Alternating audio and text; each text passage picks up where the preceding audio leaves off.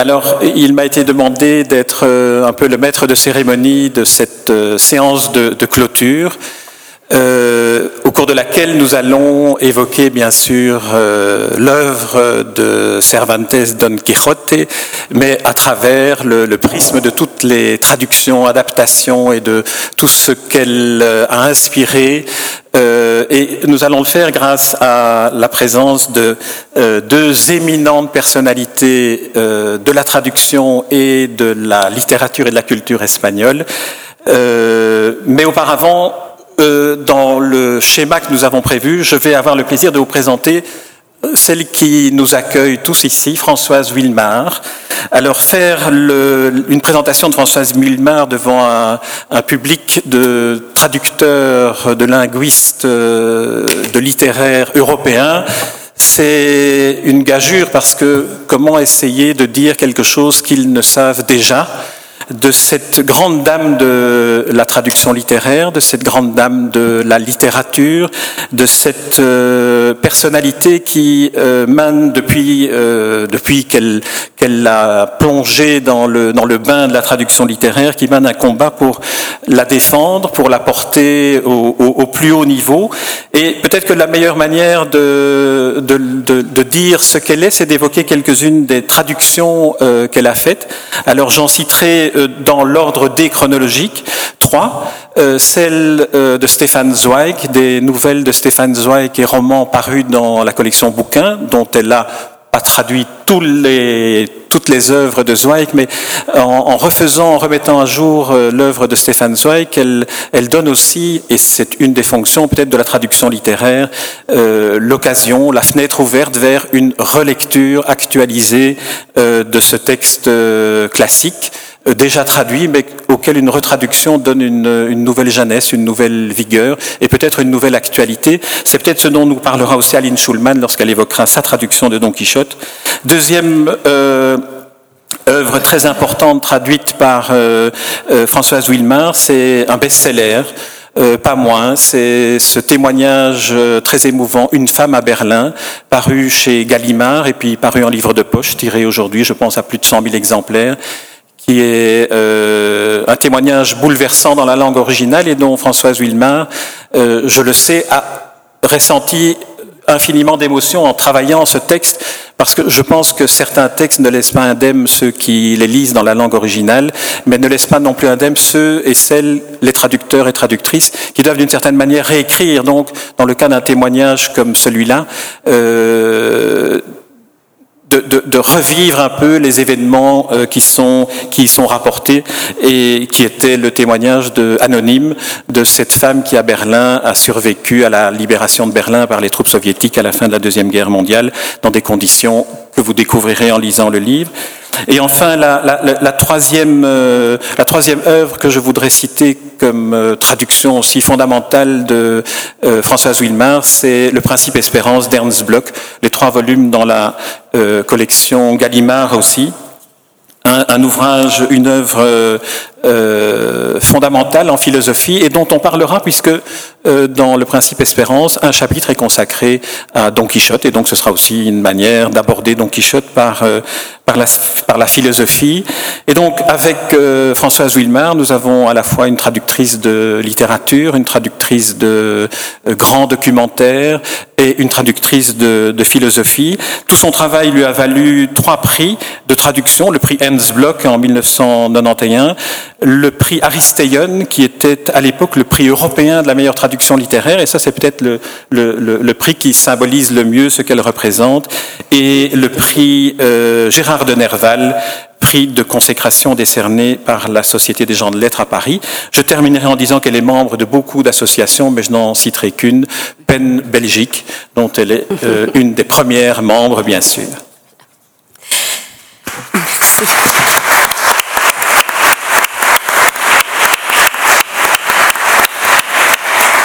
Merci beaucoup, Jean. Je crois que j'ai rarement été aussi bien présentée. voilà. À mon tour de te présenter, et j'ai envie de dire que vraiment, personne ne pouvait être mieux à sa place que toi ici.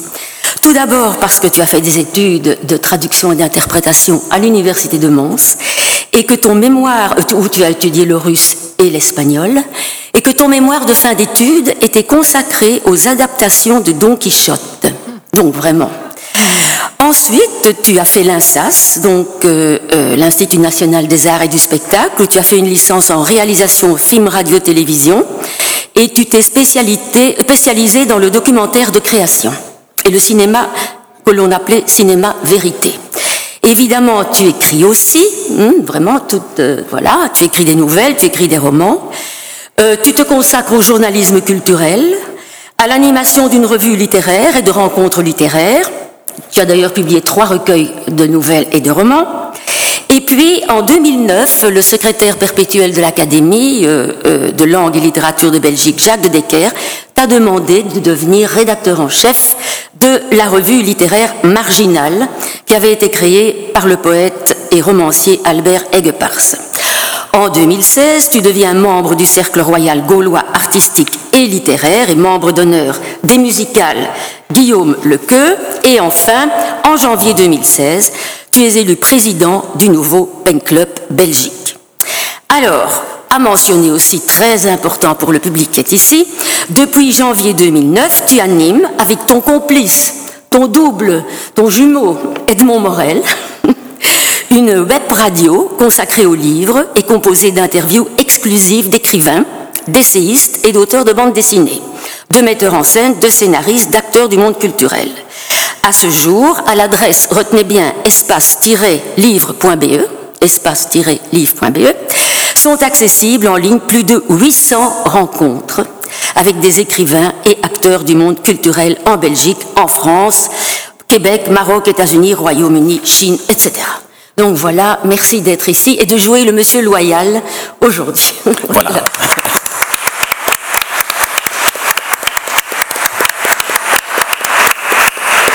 Merci Françoise. Alors on va continuer le tour de table. Cette fois-ci, euh, il me revient de présenter euh, Jean Canavaggio. Alors euh, Jean Canavaggio, j'ai eu le plaisir de le rencontrer à l'occasion de la parution dans la Pléiade de la deuxième nouvelle édition de Don Quichotte, dans une traduction euh, qu'il a euh, coordonnée euh, avec euh, trois, trois autres traducteurs, mais dont il a dirigé la publication avec une, comme toujours dans la, dans la Pléiade, un appareil de notes et un appareil de préface qui sont d'autant plus exemplaires lorsqu'ils sont signés par Jean Canavaggio, qu'il est vraiment le grand spécialiste de la littérature espagnole, le grand spécialiste de la culture espagnole et, euh, entre autres choses, euh, on lui doit deux ouvrages consacrés, l'un à Cervantes, l'autre euh, à un livre qui est un livre de base pour comprendre euh, Don Quichotte, Don Quichotte du livre au mythe Quatre siècles d'errance, et donc nous sommes ici en quelque sorte euh, au terme euh, euh, d'un parcours de 400 ans, puisque Cervantes, comme vous le savez, même si son collègue en date nécrologique, William Shakespeare, lui a un peu volé la vedette, Cervantes est mort il y a 400 ans. Alors Jean Canavaggio, pour préciser un peu ce, que nous lui devons. Euh, ancien élève de l'école normale supérieure de la rue d'Ulm, il est agrégé d'espagnol, docteur en lettres, biographe et spécialiste de Cervantes. Euh, il a aussi été directeur de la Casa de Velázquez à Madrid et membre correspondant de la Real Academia de la Lengua et de la Real Academia de la Historia à Madrid et Honorary Fellow de l'Hispanic Society of America à New York. Donc nous avons ici une de ces personnalités euh, éminentes à la bibliographie euh, que je ne vais pas vous, vous, lire ici, mais il fait aussi partie, et ça je l'ai remarqué lorsque j'ai eu l'occasion de l'interviewer, il fait aussi partie de ces sommités dans, un, dans leur domaine qui, lorsque vous les rencontrez, vous donne l'impression que vous en savez ou que euh, vous allez en savoir autant que lui, tellement il a l'art de transformer cette érudition formidable en histoire à raconter. Et donc vous verrez, il est aussi un formidable raconteur d'histoire, et vous n'aurez de cesse, une fois la fin de cette session, que de vous plonger dans ces deux livres et dans le Don Quichotte, évidemment. Alors François, je te demande maintenant de présenter Aline Schulman. Voilà. Alors c'est un plaisir pour moi parce que nous sommes deux vieilles complices. Hein. Nous nous connaissons depuis des siècles. nous avons fait nos armes de traduction à la même période. Voilà. Aline, toi tu es née à Casablanca. Hmm? Et tu as été maître de conférence à la Sorbonne, où tu enseignais la littérature espagnole et latino-américaine contemporaine. Tu t'es très vite orienté vers la traduction, et euh, c'est chez Gallimard qu'en 1969 déjà, tu publies une anthologie du poète sévillan Luis Cernuda, La réalité ou le désir. Puis tu es devenue la traductrice attitrée, mais vraiment attitrée, de Juan Goitisolo, qui est un ami, qui est, ton, qui est devenu son double en français. Hmm. Il aime beaucoup tes traductions. Et tu ne te restreins pas à l'espagnol d'Espagne, car tu as aussi traduit le chilien José Donoso, les Cubains Reinaldo pardon, Arenas, pardon pour prononciation, et Severo Sardui, les Mexicains Carlos Fuentes Lemus et Carlos Fuentes tout court, euh, tu as mené à bien une traduction moderne de Don Quichotte, nous y voilà, dont tu vas nous parler aujourd'hui, paru chez Le Seuil en 97. Tu as traduit la Célestine de Fernando de Rojas en version intégrale chez Fayard. Le Buscon de Quevedo, la vie du truand Don Pablo de Ségovie chez Fayard, et des textes de Sainte Thérèse d'Avila réunis dans une anthologie. Tu as publié aussi un roman Paloma, qui est plus ou moins autobiographique, je crois. Enfin, pendant six ans, tu as occupé la fonction de secrétaire général de l'Association des traducteurs littéraires, Atlas, hein, et euh, de 2002 à 2004, tu étais présidente de la commission de littérature étrangère du CNL, Centre national du livre. Voilà, euh, nous sommes très heureuses de t'accueillir ici. Nous avons vraiment ici une star de la traduction.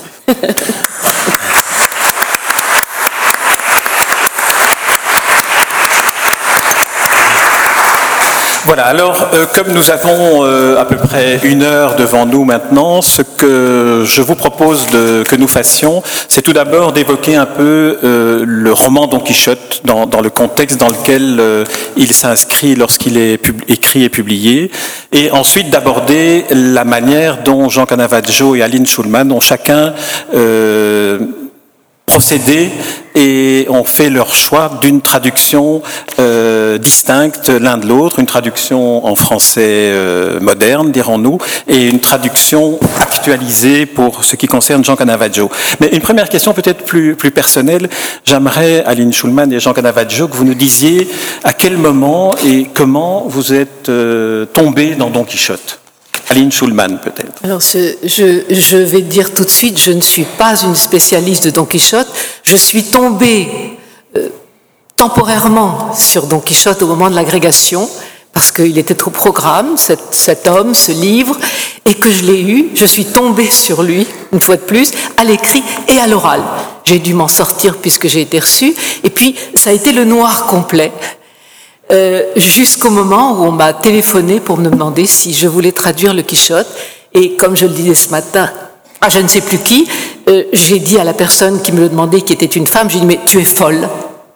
Voilà. Alors peut-être euh, revenir un tout petit peu plus euh, dans le temps, dans le passé, et dire que tout de même euh, ma première euh, ma première expérience du Quichotte a été musicale, c'est-à-dire que j'ai joué le texte, j'ai traduit le texte du Quichotte en gestes, puisque je faisais partie, et il s'agissait des tréteaux de Maître Pierre, une espèce d'intermezzo, opéra, que Manuel de Falla a écrit euh, sur un livret tiré euh, d'un chapitre, je crois que c'est le 25 ou le 26 ou le 35 de la deuxième partie du Quichotte. Et alors, c'est un oratorio, un petit opéra, qui, où il y a à la fois des marionnettes, puisqu'il s'agit d'une histoire de marionnettes que, que, Don Quichotte observe, et voyant des personnages qui le dérangent, va se jeter sur les marionnettes et les détruire l'une après l'autre. Donc il y avait des marionnettes et puis il y avait, il y avait des chanteurs. Et j'étais parmi ceux qui actionnaient les marionnettes à l'Opéra de Toulouse. Et donc, mon premier, c'était bien avant l'agrégation, euh, mon premier contact avec euh, Cervantes et les Quichotte, ça a été manuel. J'ai manipulé le texte.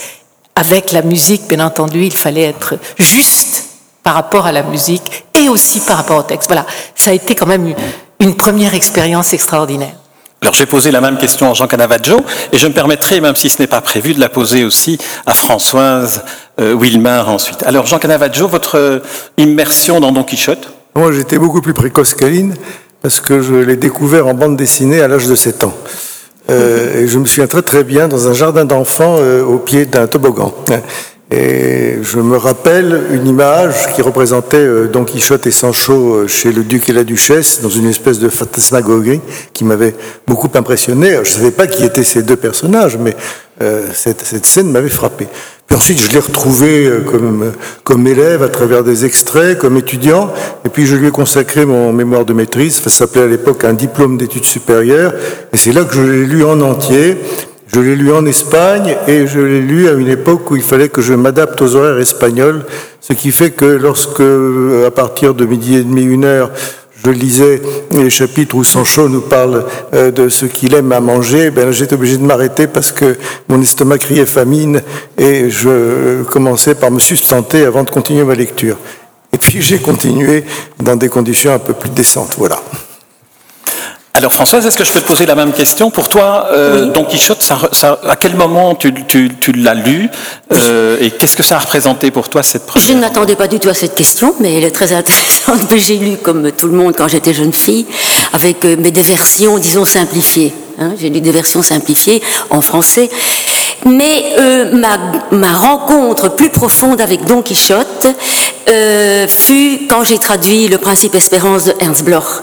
Alors, si tu me permets peut-être maintenant de bref, brièvement, j'avais préparé un petit texte, mais ce sera ennuyeux, je vais plutôt euh, vous parler de ce qui m'est arrivé. Donc, euh, euh, un bref rappel, donc Ernst Bloch est ce philosophe allemand de l'école de Francfort du XXe siècle, et il a ceci de particulier que c'est le penseur de l'utopie concrète. Alors, ça a l'air paradoxal, mais euh, parce que l'utopie, pour lui, pour lui, Marx est le premier penseur qui a pensé à transformer le monde et non pas à réfléchir sur le monde. Et donc, l'utopie de Bloch se veut ancrée dans la réalité. C'est très bien de faire des utopies sociales qui partent de rien, qui planent comme ça dans les airs. C'est beaucoup mieux de repérer dans le monde concret les points, les points d'attache d'un monde futur. Donc, de repérer les possibilités, donc les, possibles qu'il y a dans le monde, pour euh, en tirer tout ce qu'il y a de bon pour créer un monde meilleur. Donc c'est l'utopie concrète ancrée dans la réalité. Et euh, donc dans son troisième tome, euh, oui, vous, vous comprendrez que pour faire sortir, pour créer cette utopie concrète, ce qui prend beaucoup d'importance dans la philosophie de Bloch, c'est l'individu l'individu avec le sentiment et l'imaginaire. Donc c'est un philosophe qui réhabilite l'imaginaire et le sentiment. Et c'est pour ça que dans le premier tome, il ancre son principe espérance, le grand moteur euh, de la, transformation du monde, dans les rêves d'enfants, dans les contes, euh, dans les rêves éveillés, dans les fables. Euh, et dans les affects, des affects d'attente, euh, voilà. Et puis, euh, dans le deuxième tome, il passe en revue toutes les utopies médicales, architectoniques, sociales, etc. Et dans le troisième tome, il brosse le portrait des grands franchisseurs de frontières. Ceux qui, comme lui, comme, lui le souhaite, ont créé des utopies concrètes. À commencer par Prométhée, l'homme qui s'est fait tout seul, Job, le, euh, Job, Job, bon, l'homme qui a lutté contre le despotisme, euh, Moïse, euh, qui, qui, est le maître de l'Exode, Faust, qui transforme le plomb en or, et dans ce troisième tome, il parle également de Don Quichotte. Mais Don Quichotte, lui, il a continué de planer, il n'a pas du tout fait attention euh, au monde concret, tout s'est passé dans sa tête, euh, simplement euh, ce qu'il aime chez Don Quichotte, ce n'est pas seulement ce, rêve qu'il colle à la réalité, euh, mais surtout cet espoir qui anime cet homme, parce que c'est un homme qui veut rétablir la justice dans le monde, euh, c'est le chevalier euh, des, opprimés, donc ça Bloch adore évidemment, mais c'est aussi un homme qui a pris le schéma figé de la littérature chevaleresque pour y coller son utopie et son espoir. Et c'est ça que Bloch aime. En revanche, ce que Bloch reproche à ce franchisseur de frontières, c'est qu'il est abstrait, c'est-à-dire qu'il plane, qu'il ne, repère absolument rien dans le monde où ancrer euh, sa fameuse transformation. Et c'est pour ça que, vous savez, Bloch a un, style et un vocabulaire absolument drôle, vraiment drôle. Et euh, l'histoire de Don Quichotte, il dit, c'est eine Prügelgeschichte des euh, abstrakt Unbedingten, ce qui veut dire une histoire de raclée et de bastonnade de l'inconditionnel abstrait. Ah. Voilà. Et donc, oui. On, pourra revenir au chapitre bloc. Euh, ah non, mais j'ai fini ah, comme ça. Bien, voilà, comme ça, c'est fait. Hein, et euh, je voudrais quand même pour vous, euh, pour vous sensibiliser à ce, voilà. Non, bon, bon, alors, donc, et Bloch, évidemment, qui est un marxiste très, très concret et très pratique, dira qu'actuellement, c'est-à-dire à cette époque au XXe siècle, beaucoup de politiques jouent les rôles de Don Quichotte en brandissant des, idéaux abstraits pour leurrer les petits gens qui se laissent euh, berner, etc., etc. Vous voyez comment il a récupéré euh, Don Quichotte. Voilà.